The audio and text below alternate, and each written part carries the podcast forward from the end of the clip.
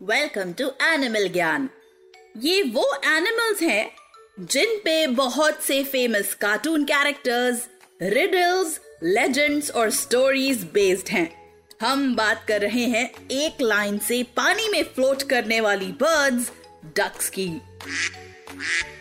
गूज और स्वॉन्स की फैमिली को बिलोंग करने वाली इन बर्ड्स की 12 स्पीशीज होती हैं, जो अपने साइज़ और कलर से वेरी करती हैं।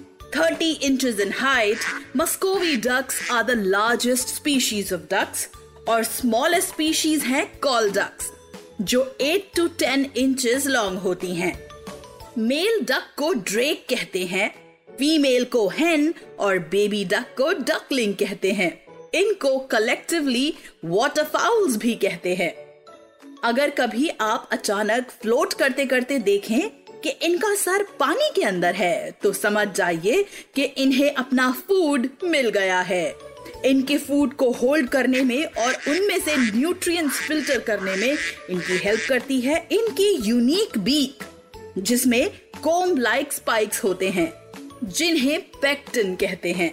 इनके फेदर्स वाटरप्रूफ होते हैं, जिस वजह से ये पानी में गीले नहीं होते। डक्स की फीट वेब्ड होती है, जो कि पैडलिंग के लिए बनी होती है। इसलिए लैंड पर वॉक करते हुए वो बहुत शॉर्ट स्टेप्स लेते हैं। इनके फीट की एक बहुत खास बात यह है कि उनमें नर्व्स या ब्लड सेल्स नहीं होते, जिसके कारण वो आइसी कोल्ड वाटर में भी आसानी से स्विम कर सकती हैं।